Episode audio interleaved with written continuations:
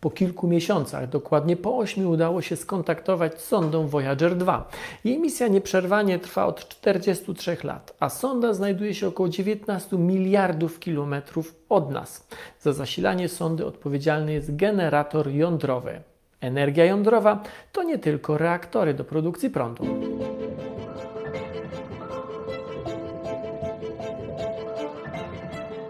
Radioizotopowe generatory termoelektryczne, bo tak brzmi ich pełna nazwa. Umieszcza się w nich pierwiastek promieniotwórczy, czyli taki, którego niestabilne jądro rozpada się. Ten rozpad powoduje wydzielanie ciepła, które następnie zamieniane jest na energię elektryczną. Trudno nawet zliczyć, ile sąd kosmicznych działa dzięki źródłom radioizotopowym, ale mają je w zasadzie wszystkie te największe, może raczej powinien powiedzieć najważniejsze z punktu widzenia zdobywania kosmosu. Obydwie sądy Voyager, sądy Pionier, Galileo, Viking, Cassini czy Apollo.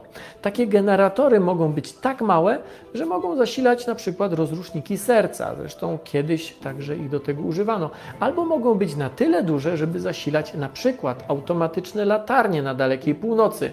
Zresztą też do tego ich, je używano.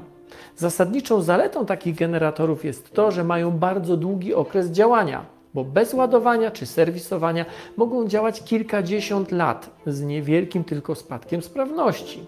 Ich wadą, przynajmniej czasami, jest to, że nie nadają się do produkcji dużych ilości prądu. Gdy mówimy o zasilaniu całego miasta albo nawet całego regionu, generatory termoelektryczne nie sprawdziłyby się. Reaktory jądrowe, choć też służą do produkcji energii, działają zupełnie inaczej niż generatory termoelektryczne chociażby te na pokładzie sąd kosmicznych.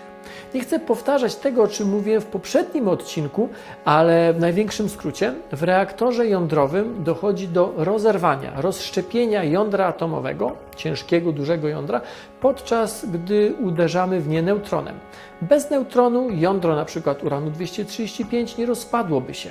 W generatorze termoelektrycznym wykorzystuje się z kolei izotopy, które są promieniotwórcze, czyli same się rozpadają.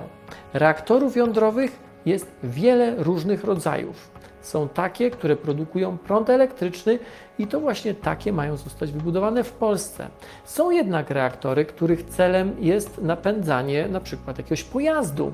Kiedyś testowano reaktory napędzające samoloty i rakiety. Były nawet projekty jądrowych samochodów i pociągów. Dzisiaj reaktory napędowe służą do poruszania okrętami, na przykład lotniskowcami czy okrętami podwodnymi, e, ale też są takie, które napędzają statki cywilne, chociażby lodołamacze. Bardzo ciekawym kierunkiem jest projektowanie reaktorów, których e, jedynym celem nie jest produkcja energii elektrycznej, ale produkcja na przykład wodoru przez rozbicie cząsteczki wody na tlen i na wodór. Wody na Ziemi jest pod dostatkiem, a do jej rozbicia potrzebna jest wysoka temperatura. Tak zwana piroliza wymaga temperatury niemal 1000 stopni Celsjusza, podczas gdy w rdzeniu reaktorów cywilnych, takiego typu, jakie mają powstać w Polsce, temperatura dochodzi do około 300 stopni Celsjusza. Istnieją jednak reaktory o zupełnie innej konstrukcji, które osiągają we wnętrzu temperaturę dużo wyższą. To tak zwane re reaktory wysokotemperaturowe. Zresztą polscy naukowcy biorą dość aktywny udział w opracowaniu komercyjnych konstrukcji takich reaktorów, a w Chinach takie reaktory już jako, kon jako konstrukcje komercyjne mają zacząć działać chyba w przyszłym roku. Wysoka temperatura pary wodnej, jaką można w nich osiągnąć, uzyskać, pozwala na przykład na upłynnienie węgla, czyli na zamianę paliwa stałego w płynne. Wodór jest uznawany za paliwo przyszłości. W zasadzie jest nawet czymś więcej niż paliwem, bo może być też magazynem energii. O wodorze mówiłem dokładnie rok temu w innym filmie na moim kanale, więc zainteresowanych zapraszam. Ale w skrócie mówiąc, niestety wszystkie sposoby na produkcję dużej ilości wodoru, jakie dzisiaj znamy, oznaczają emisję dwutlenku węgla i to sporej ilości, bo 1 kg wyprodukowanego wodoru oznacza emisję 10 kg CO2. Wykorzystując reaktory wysokotemperaturowe, CO2 nie jest emitowane. Zwykłe reaktory energetyczne też nie emitują dwutlenku węgla, co jest istotne z punktu widzenia celów klimatycznych. I dobrym przykładem są tutaj Niemcy. Inwestycje dziesiątków miliardów euro w zieloną energię nie zmieniają jakoś zasadniczo emisji CO2 z sektora energetycznego. A to dlatego, że wraz z rozwojem zielonych źródeł Niemcy zamykają także elektrownie jądrowe.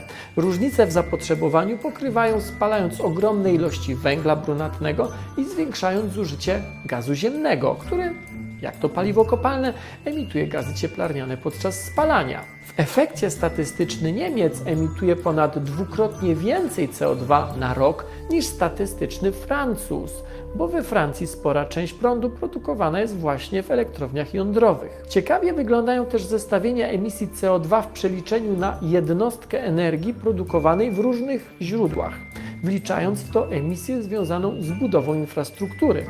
Najwięcej gazu cieplarnianego emitują elektrownie węglowe, potem opalane ropą i gazem, ale nawet fotowoltaika czy turbiny wiatrowe, gdy wliczymy emisję związaną z budową tych urządzeń, emitują więcej CO2 niż elektrownie jądrowe. Bo choć elektrownie jądrowe rzeczywiście są bardzo dużymi urządzeniami, czy w zasadzie całymi zakładami, to produkują bardzo dużo energii przez długi czas, nawet przez kilkadziesiąt lat. I to jest ich zaletą, ale to samo może być też ich obciążeniem czy wadą. Elektrowni jądrowej nie da się włączyć wtedy, gdy nie wieje wiatr, a zachmurzone niebo nie dopuszcza nie wiem, promieni słonecznych do paneli na dachach domów, a potem łatwo wyłączyć, gdy sytuacja pogodowa się zmieni. Technologie jądrowe, w tym promieniowanie jonizujące, stosuje się w wielu gałęziach przemysłu i nauki, a także bardzo szeroko w medycynie. To jednak w zasadzie nie wywołuje oczywiście żadnych emocji czy kontrowersji, tak samo jak zasilanie sąd kosmicznych generatorami radioizotopowymi. Emocje pojawiają się, gdy mowa o reaktorach jądrowych. Dla mnie te emocje są zrozumiałe, ale często one wynikają z zafałszowanego obrazu technologii jądrowych. Dzisiaj w Unii około 1 czwarta energii elektrycznej wytwarzana jest w elektrowniach jądrowych. Reaktory jądrowe produkują połowę energii wytworzonej bez emisji CO2. Zużywamy coraz więcej energii elektrycznej, a równocześnie coraz bardziej chcemy, a może jesteśmy coraz bardziej świadomi tego, jak ważne jest funkcjonowanie w czystym środowisku naturalnym. Gdy patrzę na różne źródła energii, nie znajduję takich, które nie mają żadnych wad. Oczywiście energetyka jądrowa też je ma. Bodaj największą jest składowanie wypalonego paliwa, które jest promieniotwórcze.